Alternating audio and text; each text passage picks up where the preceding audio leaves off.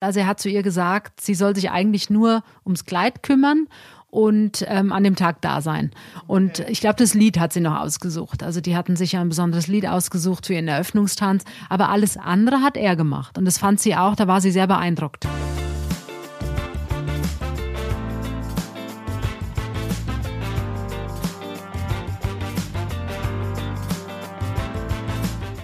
Hallo und herzlich willkommen bei Bunte Menschen. Ich bin Marlene Bruckner, Journalistin bei Bunte und spreche mit Tanja May, stellvertretende Chefredakteurin. Hallo Tanja. Hallo Marlene. Diese Woche sprechen wir über eine Traumhochzeit. Man kann es nicht anders nennen. Ich finde, dieser Begriff passt perfekt auf diese Art von Hochzeit, nämlich TV-Moderatorin Sylvie Mais. Die hat nämlich geheiratet und du weißt alle Details. Nein, es war wirklich eine Traumhochzeit, muss man sagen. Die Silvia sah aus wie eine Prinzessin und ähm, die Kulisse in Florenz, das ist natürlich einzigartig. Und ja, wir haben eine sehr, sehr schöne Strecke in Bunte und ich hatte im Vorfeld ja auch mit ihr geredet und ja, es hat das hat wirklich jetzt mal Freude gemacht, über so eine schöne Geschichte wieder berichten zu dürfen. Wenn man die Strecke sich anschaut, dann ist sie so detailreich. Wir werden da gleich drüber sprechen. Wenn euch die Folge gefällt, abonniert uns gerne auf iTunes, Spotify und Co. und lasst gerne eine Bewertung da. Aber wir schauen jetzt erstmal in die aktuelle Bunte und schauen, was so passiert ist, was war spannend, was ist in der Woche so passiert. Und ich fand das Interview mit Paris Hilton ganz interessant, weil für mich war sie immer so dieses klassische It-Girl und sie hat diesen Begriff eigentlich geprägt, würde ich sagen. Sie ist das originale It-Girl. Die Queen Mom der It-Girls. Genau. Und ich, die ist jetzt auch schon 39. Und ich habe so überlegt, die muss aber immer schon schlau gewesen sein, weil die hat sich so gut vermarktet, aber sie hat sich ja wie ein Dummchen verkauft sozusagen. Und jetzt beichtet sie ja, dass sie ähm, erstmal ja eine schwierige Zeit hatte früher und dass sie eigentlich gar nicht so ist wie ihre Rolle, sondern aus einer Not sozusagen diese Rolle geboren hat. Ja, da gibt's ja einige äh, Frauen, die das gemacht haben. Ich sag mal, Verona Feldbusch damals, jetzt Verona Poth. Die Verona ist ja auch äh, blitzgescheit in dem, wie sie agiert. Und die weiß, also ich sag mal, so eine Bauernschleue hat die Verona. Und die wusste von Anfang an genau, wie sie ihren Weg zu gehen hat und was ankommt und worüber man redet. Und ich würde sagen, die Paris Hilton hat das genauso gemacht. Also ich war auch überrascht, wie sie sich jetzt gibt. Sie will ja auch Kinder haben. Sie hat jetzt den Mann fürs Leben gefunden. Und sie sagt ja, dass sie viel normaler ist als alle Welt immer dachte, dass sie sei. Und sie meinte auch, dass sie rebelliert hat gegen ihre Eltern und dass sie dann im Internat war und da auf jeden Fall sehr gemobbt wurde. Sie hat nämlich das erste Mal darüber gesprochen und ich fand es eben ganz spannend. Aber generell so dieses It-Girl-Phänomen finde ich wir haben die immer noch, Acker, Kim Kardashian und so weiter, aber gerade so im deutschen Raum haben wir sie auch, finde ich. Zum Beispiel eine Daniela Katzenberger. Das ist für mich auch, sie macht zwar viel auch Fernsehen, aber sie ist für mich auch irgendwo ein It-Girl. Was würdest du sagen? Was siehst du als It-Girl an? Wobei It-Girl, ich glaube, da bist du eher bei deiner, bei deiner Generation. Also ich glaube, das sind eher It-Girls heute. Ähm Daniela Katzenberger ist für mich kein It-Girl mehr. Also die ist, war vielleicht mal eins, aber jetzt ist sie ja auch eine Mutter und verheiratet und eine erwachsene Frau. Aber ich glaube, da gibt's in deiner Generation doch ganz ja, viele. Ja, eher so diese Kardashians, Kylie Jenner und so weiter, so genau. in die Richtung, ne? Ja, David. ja. Also ich glaube, in Deutschland, wenn du jetzt zu den Jüngeren gehst, ist es ja Shireen David beispielsweise. Obwohl die ja auch viel Musik macht und rappt Genau, aber so. ist trotzdem ja auch ein It-Girl. Also es sind mhm. ja viele so junge Frauen, die auch wieder Vorbildfunktion haben für andere mhm. junge Frauen. Genau. Eine andere weitere Story, die ich ganz aufregend fand, ähm, war, dass Helmut Ziel von seiner Drogenbeichte berichtet hat. Also ich muss sagen, da war ich auch sehr überrascht, als ich das gelesen habe. Das ist ein sehr, sehr gutes Interview, was unsere Kollegin, die Ilka Müller, geführt hat. Die kennen sich schon lange, die beiden. Und ich dachte immer, Helmut Ziel, ja, das ist so ein anständiger Kerl, vielleicht eher so ein bisschen dröge. Ähm, ich wusste, dass er, dass er mit ähm, Dolly Dollar zusammen war und dass er mit Saskia Valencia lange zusammen war. Also so bei Frauen immer Blondinen an seiner Seite, nette Blondinen. Aber was der für eine Vergangenheit hat als Teenager, das wusste ich nicht. Und er hat ja jetzt ein Buch geschrieben, weil er einfach sagt, das ist ein Punkt in seinem Leben, den er jetzt endlich auch mal aufarbeiten muss. Und das Schreiben ist ihm wohl auch sehr, sehr schwer gefallen. Also er schildert beispielsweise in einem Interview, dass er sich, ähm, dass er als er 16 Jahre alt war, ist er von der Schule geflogen, weil er auch immer so rebelliert hat und alle gegen sich aufgebracht hat. Und als dann seine Eltern davon erfahren haben, ist sein Vater so ausgerastet, dass er gesagt hat, verschwinde. Und er hat es dann wörtlich genommen, hat seine Tasche gepackt und war drei Monate weg von zu Hause. Und die wussten nicht, wo er ist. Und er schildert dann auch ganz offen in den, in den drei Monaten, dass er quasi in der freien Himmel übernachtet hat und vor allem, dass er ganz viele Drogen ausprobiert hat. Und ähm, eine seiner Ex-Freundinnen hat sich dann auch umgebracht, als die dann nicht mehr zusammen waren. Aber trotzdem, das sind alles so Punkte, die ihn beschäftigen bis heute und darüber hat er jetzt ein Buch geschrieben. Und ich fand das ja sehr, sehr überraschend zu lesen. Fand ich auch. Er ist Mitte 50 und er hat eben als 16-Jähriger diese drei Monate auf der Straße erlebt. Hat auch gemeint, dass er zeitweise in Amsterdam in so einer Chunky-WG gewohnt ja. hat. Also und da halt Überdosis von Menschen mitbekommen hat, die gestorben sind genau. tatsächlich. Also Nein, also das muss ich sagen, das hätte ich jetzt bei Helmut Ziel nicht erwartet mhm. und das lohnt sich auf jeden Fall, das Interview zu lesen. Auf jeden Fall wahrscheinlich auch das Buch, weil wer ist schon mal drei Monate auf der Straße? Also ich glaube, da kriegt man gute Einblicke so ein Leben. Wir kommen jetzt aber zum schöneren Thema, würde ich sagen, nämlich zur Silvi, die genau. du ja schon sehr lange und unsere Titelgeschichte. Kennst. Genau. Wir haben sie ganz schön auf den Titel wunderschönes Kleid und wir haben es ja schon angesprochen, diese Hochzeit war ja einfach nur fantastisch, also kann man nicht anders sagen. Es war wie gemalt. Also man kann sich das nicht schöner vorstellen. Und natürlich, ich habe das ja jetzt über Monate mitverfolgt. Also die Silvi hat es natürlich auch, wie sie so ist. Sie ist ja sehr perfekt in allem. Und ähm, natürlich war auch diese Hochzeit perfekt, aber trotzdem auch sehr liebevoll und romantisch. Also es war jetzt nicht ähm, nur perfekt. Es war, sie hat, aber sie, sie wusste, Silvi wusste genau, wie dieser Tag aussehen soll. Und das hat sie einfach jetzt über die letzten Monate geplant. Also sie hat ja im Herbst letzten Jahres den Heiratsantrag bekommen. Die beiden waren jetzt verlobt, der Niklas Castello der ja eigentlich ein Deut, also der ist ja, kommt ja aus Thüringen ja, genau. witzigerweise genau. und heißt ja eigentlich mit bürgerlichem Namen Norbert Zerbs. Und äh, sein Künstlername ist eben Niklas Castello. Und ja, und die Silvia hat eben jetzt, ich sag mal, in den letzten Monaten ist die dieses Projekt Hochzeit angegangen und ähm, sie hat das auch alles selber geplant oder weißt du das, ob sie einen Planner hatte? Einen Planner? Also sie hatte mir, ich, wann habe ich Silvi? Ich habe Silvi vier Wochen vor der Hochzeit das letzte Mal getroffen, live. Da haben wir dieses schöne Hochzeitsshooting gemacht in Hamburg, wo sie ganz viele Brautkleider für uns schon mal anprobiert hat. Das war auch eine sehr schöne Strecke in Bunte. Es gab eine Hochzeitsplanerin, das war eine Italienerin und die hatte das Paar also engagiert. Klar, die Hochzeit war in Florenz in einer wunderschönen Villa und aber die Silvia hatte mir eben erzählt, dass der Niklas sich eigentlich um alles gekümmert hat. Ah, wirklich? Ja, er das hat. man gar nicht. Ja, nein, das fand sie auch ganz toll. Also er hat zu ihr gesagt, sie soll sich eigentlich nur ums Kleid kümmern und ähm, an dem Tag da sein. Okay. Und ich glaube, das Lied hat sie noch ausgesucht. Also die hatten sich ja ein besonderes Lied ausgesucht für ihren Eröffnungstanz, aber alles andere hat er gemacht. Und das fand sie auch, da war sie sehr beeindruckt. Mhm, da wäre ich auch beeindruckt. Mhm. Ich würde das auch gern abgeben, glaube ich, wenn es mal soweit ist. Ähm, aber es war ja nicht so, es war ja ein steiniger Weg, oder? Weil die Corona-Krise kam ja dazwischen und Na, eigentlich ja, hätte, genau, eigentlich, genau. Entschuldigung, eigentlich hätte die Hochzeit im Juni ja schon stattfinden sollen und dann kam natürlich Corona und gerade in Italien, äh, die waren ja besonders betroffen und deswegen wurde das ganze Fest dann auf September verschoben und in den Gesprächen vor der Hochzeit hat man auch gemerkt, sie war natürlich schon so ein bisschen angespannt, weil sie Angst hatte, dass vielleicht doch nochmal was schiefgehen könnte, dass jetzt wegen Corona vielleicht keine äh, Reisen möglich sind oder dass Italien wieder alles zumacht. Und aber toi toi toi, es hat ja alles geklappt und jetzt sind sie Mann und Frau und also Frau Mais und Herr Castello, also sie hat ja ihren Namen behalten und er, wie gesagt, entweder Herr Zerbs oder Herr Castello ähm, aber jetzt sind sie eben Mann und Frau, sind jetzt gerade auch in den Flitterwochen gewesen auf Capri und haben da ja auch sehr schöne Fotos gepostet. Und auch da sieht man, die sind jetzt einfach happy und, und zelebrieren einfach jetzt dieses, äh, ja, diesen nächsten Schritt, eben jetzt Mann und Frau sein zu dürfen. Mhm.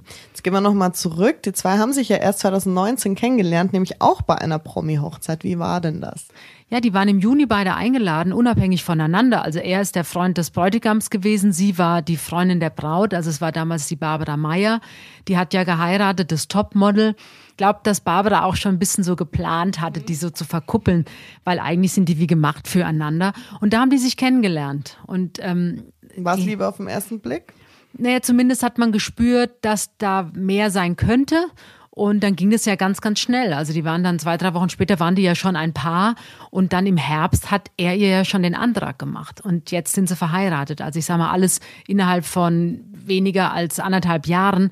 Ähm, also ich würde schon sagen, es ist eine Blitzliebe gewesen und auch eine Blitzhochzeit. Aber Silvi ist sich ganz sicher, dass er jetzt der Mr. Right ist. Und wir hatten ja auch, als sie Single waren, ein paar Gespräche, da gab es ja auch ein paar andere Partner. Und ähm, genau, du kennst sie ja schon länger. Was ist denn jetzt anders? Also du hast ja auch schon mit anderen Partnern erlebt, ne? Ja, aber sie hat auch ganz klar immer gesagt, ähm, sie definiert sich nie über einen Mann. Also Silvi weiß genau, wer sie ist, was sie macht, wer ihr gut tut. Und sie sagt, klar, musst du ja daten, um jemanden kennenzulernen. Und bei ihr ist es natürlich so, also wenn die sich zweimal mit demselben Mann datet, dann sind natürlich äh, alle möglichen Paparazzi hinter ihr her. Und dann wird sofort nach vier Wochen gefragt, wann heiratet ihr? Was natürlich Quatsch ist. Also das weißt du, das weiß ich, das weiß, glaube ich, jeder. Du musst dich ja erst mal kennenlernen. Aber sie sagt, hey, wie soll ich denn jemanden kennenlernen? Also die Öffentlichkeit guckt ja bei mir gleich zu. Und deswegen sah das dann irgendwann so aus, dass sie doch alle paar Wochen einen neuen hat. Aber sie wusste dann irgendwann, da war sie dann ja auch Single, das war im Vorfeld letztes Jahr, es war so Mai, glaube ich. Und da hat sie mir noch erzählt, sie hat jetzt die Schnauze voll von immer diesen Typen, die nicht wissen, was sie wollen und sie will jetzt einfach mal einen kernigen Typen und einer, der mit beiden Beinen im Leben steht und auf den man sich verlassen kann, der keine Spielchen mehr mit ihr spielt, weil aus dem Alter ist sie raus, sagt sie, das braucht kein Mensch. Ja, und dann trifft sie den Niklas und siehe da und plötzlich ist alles ganz einfach. Und sie hat mir jetzt auch erzählt, dass sie an seiner Seite sich so aufgehoben fühlt und einfach so, so in sich ruhend fühlt. Dass und sie, sie das, so sein kann, wie sie ist. Ne? Er lässt sie sein, wie sie ist, umgekehrt genauso. Ich meine, das sind ja jetzt, die sind beide 42, also die sind ja beide auch erfolgreich in dem, was sie tun. Und natürlich leben die auch ein Leben, hatten die ja vorher schon. Und Silvia hat auch einen Sohn aus ihrer ersten Ehe, den Damian. Der ist ihr natürlich auch wahnsinnig wichtig und das passt aber auch sehr schön mit Niklas. Die verstehen sich gut. Aber sie sagt, hey, wir haben beide beide unser Leben und teilweise macht da jeder auch weiter in seinem Leben, aber natürlich, wir sind jetzt Mann und Frau und wir werden aber eine moderne Ehe führen. Und der Niklas erfüllt all das, was sie sich gewünscht hat und nachdem sie sich gesehnt hat in den letzten Jahren, also seit der Trennung von dem ersten Ehemann, dem Raphael van der Vaart. Und ja, ich glaube, dass die angekommen ist jetzt und ich glaube auch wirklich, dass diese Ehe gute Chancen hat, dass es funktioniert. Ich finde, es ist auch ein Beweis dafür, dass man gar nicht, dass man sich zwar schon kennen muss, aber gar nicht so lang. Also, dass es auch einfach einschlagen kann innerhalb von zwei Wochen und dann möchte man einfach mit diesem Menschen zusammen sein und ist sich so sicher, es gibt da keinen richtig oder falsch. Nein, das müssen sowieso die beiden wissen und vom Gefühl her und, und das war bei den beiden wohl wirklich von Anfang an so, dass das passt. Sie hat mir erzählt, äh, sie war letztes Weihnachten war sie ja dann in Thüringen bei der Familie ihres Mannes oder ihres Verlobten damals und da gab es dann auch äh, natürlich das typische deutsche Festmahl. Also es ist, meistens gibt's ja dann doch Ente oder Gans und äh, Rotkraut und Kartoffelklöße. Und das gab's eben da auch. Und sie hat es so genossen. Es hat geschneit und, und sie fand es einfach sehr schön, jetzt Teil dieser Familie zu sein und alles sehr heimelig. Und als sie dann gefahren sind, sie und der Niklas, und da hat der ähm, ihr jetziger Schwiegervater hat dann seinen Sohn zur Seite genommen und hat zu ihm gesagt, da hast du dir das richtige Mädchen ausgesucht. Ja. Und das fand sie auch so toll, dass das eben, dass sie so angenommen wird in dieser Familie und ähm, das ist ihr wichtig, weil sie ist ja sehr familiär. Sie hat ein enges Verhältnis mit ihren Eltern, mit ihrem Bruder, eben mit dem Sohn, mit dem Damian, mit ihrem Ex-Mann inzwischen auch wieder. Und ähm, ja, und jetzt gibt's da eben noch die Familie in Thüringen. Und die haben jetzt ja leider ihre Eltern konnten ja nicht bei der Hochzeit dabei genau, sein. Genau, was war da los? Ja, der Vater hat eine, eine schwere Krankheit, konnte jetzt wegen Corona Risikogebiet, also das war jetzt alles zu anstrengend, der konnte nicht dabei sein.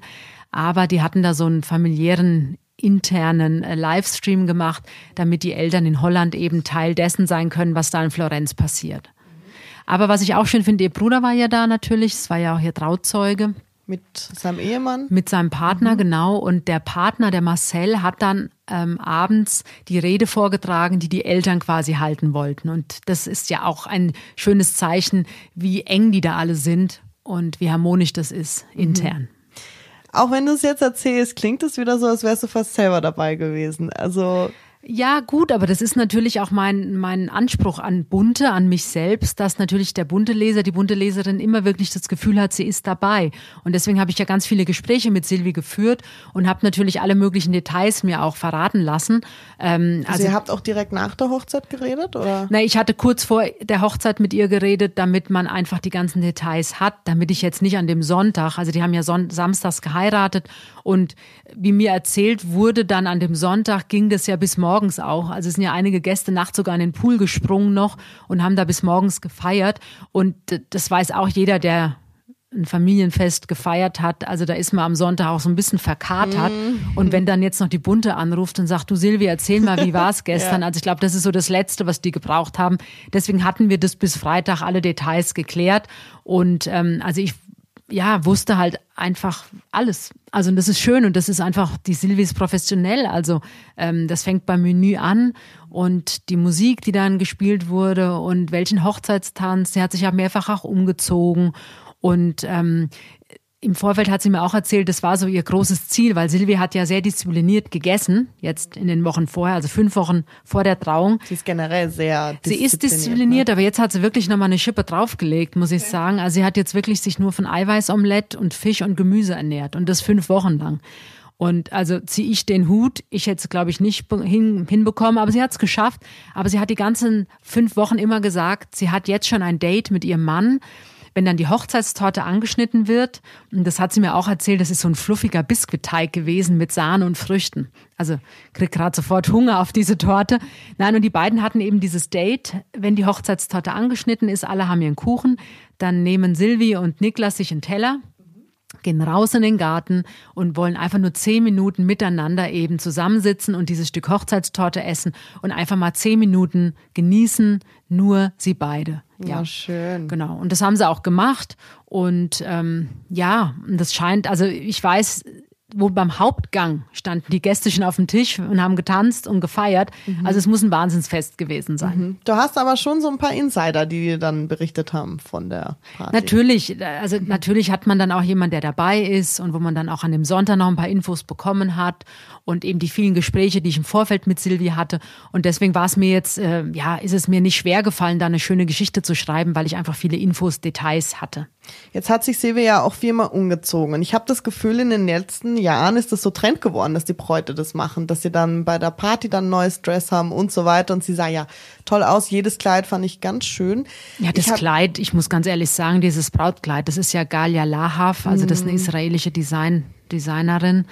Ähm, ja, da fehlen einem die Worte. Ja. Ähm, da fehlen einem sicher auch die Worte, wenn du die Rechnung bekommst, weil die Kleider einfach wahnsinnig teuer sind. Und Sylvie trug ja auch ein Haute Couture Kleid, das heißt, es wurde auf ihren zierlichen Körpermaß mhm. geschneidert. Mhm. Und ähm, ich weiß jetzt nicht genau, was dieses Kleid gekostet hat, aber Kleider. Das wolltest du dann nicht verraten, oder? Galia Lahav Haute Couture kostet, ich sag mal, wenn es günstig ist, geht so bei 9.500 Euro los bis 28.000 Euro nach oben. Also da sind keine Grenzen gesetzt. Und sie hatte ja mehrere Dresses auch von Galia Lahav. Also diese Kleider, die haben ein Vermögen gekostet, aber Silvi ist nun mal Influencerin auch, sie ist Unternehmerin, sie ist Moderatorin, sie lebt natürlich auch von der Optik und deswegen war das ganz klar für sie, dass sie das schönste aller Kleider haben wird und ich muss sagen, sie hatte wirklich das schönste aller Kleider oder alle Outfits haben mir gut gefallen, muss ich sagen. Sie hatte ja ein Minidress an, sie hatte ein sehr elegantes dann, sie hatte dieses Hochzeitskleid, sie sah einfach in jedem Outfit wunderschön aus. Mhm. Ich denke mir trotzdem immer so an, wenn ich, falls ich überhaupt mal heiraten sollte, denke ich immer so, ich will dann dieses eine Kleid haben. Weißt du, was ich meine? Also ich möchte dann nur dieses eine Kleid für die ganze Nacht. Ich verstehe das auch, wenn man dann Lust hat, sich so ein bisschen zu verändern und dann kürzeres Kleid zum Tanzen und so. Aber mir ist der Trend halt schon aufgefallen, dass das jetzt sehr, sehr viele so machen. Dass sie viele machen das, mhm. die ziehen sich dann auch um. Meist ist ja auch dann Standesamt und kirchliche Trauung und dann wird ja dann auch schon mal gewechselt genau. und dann natürlich zum Abendessen. Und ähm, dann zur Party. Also Silvi hatten ja nach dem Dinner gab es ja dann Party mhm. und da mhm. hatte sie dann quasi ein Mini-Hochzeitskleid mhm. an, also ein Mini-Dress. Ähm, sah auch süß aus. Und ja, aber wie gesagt, sie ist natürlich Influencerin. Also genau, ist jetzt nochmal was anderes, wenn du oder ich heiraten. Also ich würde wahrscheinlich auch nur ein Dress anhaben. Höchstens zwei vielleicht. Höchstens zwei. Standesamt und Kirche natürlich auch nochmal ein Unterschied. Aber ähm, Silvi legt da einfach wahnsinnig viel Wert drauf. Und wie gesagt, sie lebt natürlich auch davon als Influencerin und will natürlich auch die Fans dann bedienen mit schönen Fotos. Und sie postet ja auch jetzt ganz viele Sachen. Also man hat ja jetzt auch nach nachträglich nochmal das Gefühl, bei der Feier dabei gewesen zu sein. Mhm. Jetzt haben wir ja immer relativ viele Hochzeiten in der Bunte oder wir zeigen das natürlich sehr gerne, weil das optisch natürlich auch immer ganz toll ist. Wie läuft denn das so ab, so für unsere Hörer und Hörerinnen, damit sie sich das auch vorstellen können? Sprechen wir davor? Wir kriegen ja nochmal Exklusivfotos, ne? also wir haben ja... Na, es ist unterschiedlich. Also es gibt Paare, die, äh, die sagen, okay, sie geben einem Medium die Hochzeit mhm. und da gibt es dann eben ein oder zwei Fotografen und die fotografieren dann und geben das wirklich nur in dieses eine Medium. Und in der Woche darauf dürfen es auch alle anderen haben. Bei Silvi war es jetzt so, da gibt's eigentlich, also wir haben eigene Fotos, weil ähm, es waren ja ganz viele Fotografen auch vor Ort, also ich sag mal Paparazzi, aber liebe Paparazzi, die dann eben versucht haben, Fotos zu machen. Und da haben wir auch welche im Heft. Es gab aber auch Fotos, die eben über Silvi quasi über eine Fotografin von mhm. Silvi rausgegeben wurde, äh, wurden an alle Medien und da haben wir auch einige Fotos im Heft. Also das mhm. heißt, wir haben eine gute Mischung äh, von innen, von, mhm. von draußen und deswegen hat man eben auch das Gefühl, dabei gewesen zu sein. Also man sieht sie und Niklas beim innigen Hochzeitstanz, ähm, man sieht die Torte, also man sieht so verschiedene Sachen und das ist ja das, wo man dann einfach so eine, sind ja bei uns sieben Seiten im Heft genau. und da musst du natürlich auch tolles Fotomaterial haben. Und was auch viele fragen, ist so, fragen, sagen die Promis dann, ich möchte jetzt sieben Seiten haben, ich möchte jetzt auf den Nein. Titel. Nein, also das können die schon sagen, das ist klar, aber das ja. entscheiden nicht die Prominenten, sondern das entscheidet natürlich Bunte, das entscheidet der Chefakteur, wer bekommt wie viel Platz. Aber natürlich, wenn es eben wunder, wunderschöne Fotos gibt, und zwar ganz viele wunderschöne Fotos, ist natürlich dann auch ähm, ja die Wahrscheinlichkeit größer, dass eben die Strecke auch größer wird im Heft, als wenn es jetzt nur zwei Hochzeitsfotos gegeben hätte, mhm. dann wäre es vielleicht allenfalls eine Doppelseite geworden. Mhm. Je größer der Name natürlich ist, ne? Und natürlich der Name, aber manchmal ist man noch so verzaubert von den Fotos, dass man auch sagt, okay, der Name ist jetzt nicht so prominent, aber es ist einfach eine schöne Hochzeit. Und gerade jetzt in Corona-Zeiten freut man sich ja auch, wenn man mal einfach wirklich eine schöne Hochzeit in Weiß und in einer traumhaften Kulisse, wenn man das auch mal wieder den Lesern schenken kann. Und dann freuen wir uns und die Leser freuen sich natürlich auch. Mhm. Wenn man jetzt so in der Öffentlichkeit steht wie Silvi, dann bekommt man natürlich auch immer mal negative Sachen zu hören, selbst wenn es um eine Hochzeit geht. Und da wird halt immer laut, naja, muss sie das jetzt auch vermarkten? Was sagst du denn zu diesem, zu diesem Argument immer von den Hatern, sag ich jetzt mal? Naja, was heißt vermarkten? Also ich meine, es ist ja klar, Silvi Mais ist einfach eine Prominente und wie gesagt, sie hat ja eigentlich gar nichts vermarktet. Sie hat die Hochzeit nicht verkauft, exklusiv, gar nicht. Hat sie nicht. Also nein, sie kam nicht und hat Nein, hat sie nicht. Und die Fotos, die sie rausgegeben hat, konnte jede Zeitung kaufen. Die ging aber meines Wissens auch gar nicht an sie das Geld, sondern einfach an die Fotografen. Die müssen ja auch leben, ist ja klar. Und dann gab es natürlich ganz viele Fotografen, die auf eigene Faust dahin gefahren sind und die haben über den Zaun fotografiert. Und ähm, die, wie gesagt, und da hat sie aber gar nichts mit zu tun. Mhm. Es gibt aber natürlich Prominente, die dann die Hochzeit schon anbieten an Medien. Ja, aber das ist ja auch in Ordnung. Also ich mhm. sag mal, wir freuen uns ja auch, wenn wir über prominente Hochzeiten berichten dürfen und die Leser freuen sich natürlich, wenn sie die Fotos dann sehen. Also von daher ist es ja ein Geben und Nehmen. Und je prominenter ich bin, desto größer ist natürlich auch die Nachfrage an solchen Fotos. Mhm. Und das bedienen wir natürlich, wie alle anderen Medien im Übrigen auch. Ja, natürlich. Also ich glaube, es gab in Deutschland keine Zeitung, die nicht wenigstens ein Foto gezeigt hat oder die Nachricht, dass Sylvie Mais jetzt zum zweiten Mal verheiratet ist, die stand in allen Medien und auch online war die natürlich überall abrufbar. Mhm. Was glaubst du, würdest du machen, wenn du prominent wärst? Würdest du auch oder würdest du sie eher verstecken, deine Hochzeit? Es gibt ja viele Promis, die das wirklich total abschotten. Ne? Also Na, ich würde jetzt, wenn ich in Deutschland bleibe, gibt es zwei, drei Prominente, die mir da spontan spontan einfallen. Und ich muss da ganz ehrlich sagen, ähm, ich finde das nicht schön. Ich verstehe auch nicht, warum man sowas macht, zumal es ja auch ein Geschenk immer an die Fans ist.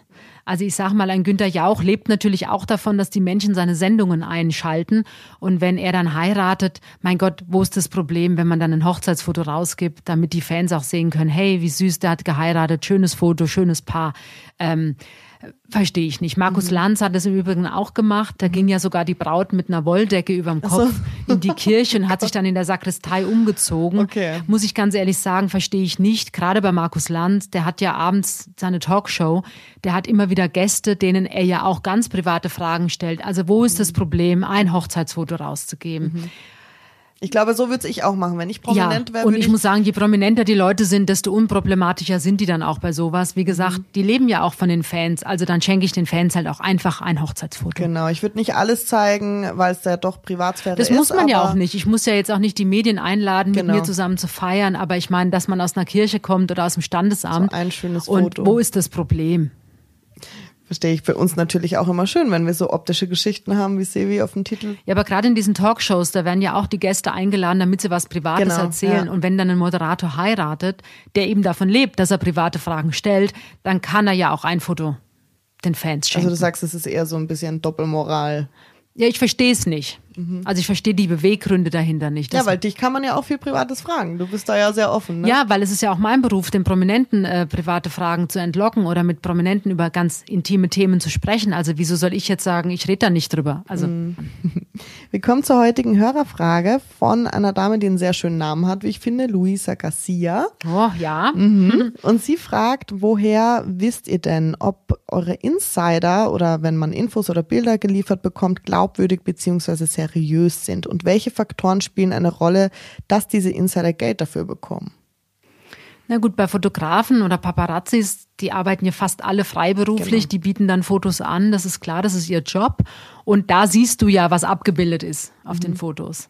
Also wenn es jetzt, äh, wenn mir jetzt jemand erzählt, XY dated XY, dann äh, muss ich natürlich recherchieren, das ist mhm. klar. Also dann muss ich im besten Fall den XY oder die XY ja. selbst anrufen und muss versuchen oder stell dann die Frage, ähm, ich habe das und das gehört, was ist denn daran? Was mhm. stimmt denn da? Ähm, und wenn ich den Zugang nicht habe zu den Prominenten, dann muss ich natürlich in seinem engsten Umfeld recherchieren, um zu gucken, ist das jetzt nur ein blödes Gerücht, was da mhm. erzählt wird, oder vielleicht sogar ein gemeines Gerücht, um irgendjemand zu diskreditieren, oder ist es denn so? Wenn ich natürlich Fotos angeboten bekomme, ist es ja einfacher, weil ja. ich sehe ja, was da abgebildet ist. Und ähm, klar, und dann bekommt ein Fotograf natürlich ganz normal sein Honorar oder sein Fotogeld, mhm. wie jetzt andere Leute auch für ihren Job bezahlt werden, das ist klar aber jetzt nicht so Insider-Informationen, dass man, ich glaube, viele stellen sich, stellen sich das so vor, dass jetzt vielleicht der Schwager kommt und sagt, hey, ich habe hier eine gute Info, kriege ich dafür bitte 500 Euro. Nein, also das, ich weiß, viele denken, dass da immer ganz, ganz viel Geld bezahlt wird und egal was da behauptet wird, nein, dem ist nicht so. Ähm, und auch wenn ein Schwager anruft und mir irgendwas erzählt, muss ich trotzdem den Prominenten dann selbst kontaktieren und muss fragen, stimmt es? Und manche Sachen, die erzählt werden, dürfen wir ja gar nicht schreiben oder sehr viele Sachen dürfen wir gar nicht schreiben, weil es einfach zu persönlich ist und ähm, also von daher klar, wir wollen, oder ich sage immer, ich will immer alles wissen, aber ich kann nicht alles schreiben und ich will auch gar nicht alles schreiben, aber ich will es einfach wissen. Mhm.